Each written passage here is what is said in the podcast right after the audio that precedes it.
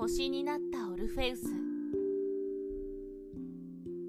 オルフェウスは音楽の神アポローンの息子。その奏でる美しい調べには人間だけでなく気の荒い動物までが聞き入ってしまいます。なんと生命を持たない荒波も収まり転がる岩もピタリと止まって耳を傾けると言われています。今日はニンフのエウリディケとの結婚式。結婚の神ヒメンも呼ばれていましたがこの神はなぜか祝福ではなく悪いことが起こる予感を残していきました。なんだかやけに目がしみる。姫の松明がくすぶっているせいかしら。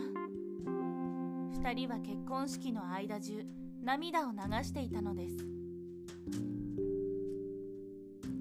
結婚して間もなくのことです。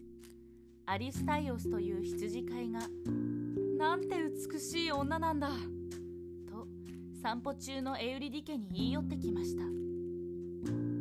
予感は当たりました。エウリディ家は逃げる途中草むらの毒蛇を踏んでしまいました。そして足を噛まれて死んでしまったのです。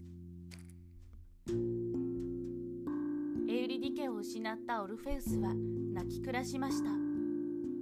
そして黄泉の国から妻を連れ戻そうと決心します。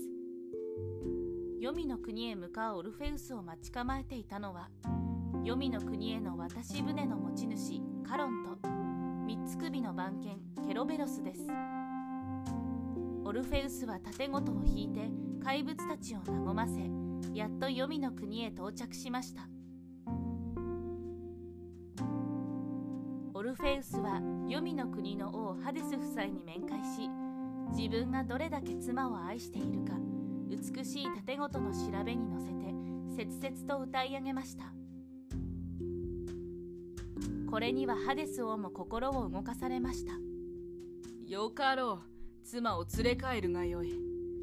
ただしこの黄泉の国を出るまでは決して妻の顔を見てはならぬぞ。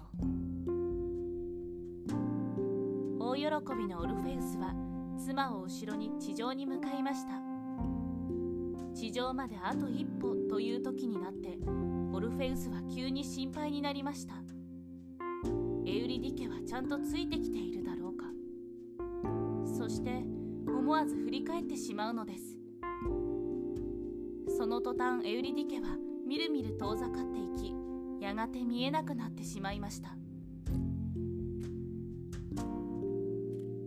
一人地上に戻ったオルフェウスは永遠に失ってしまった妻を思って悲しい調べを引くばかり。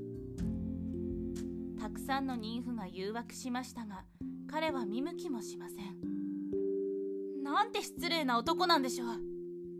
オルフェウスに腹を立てた妊婦たちは彼を八つ咲きにして殺し盾ごとと共に川に流してしまいました。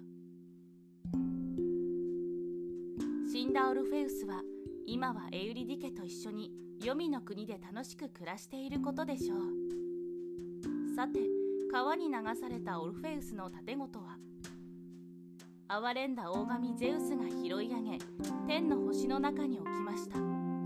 これが夏の星座で名高いこと座です。七夕の星として有名なベガがあることで知られています。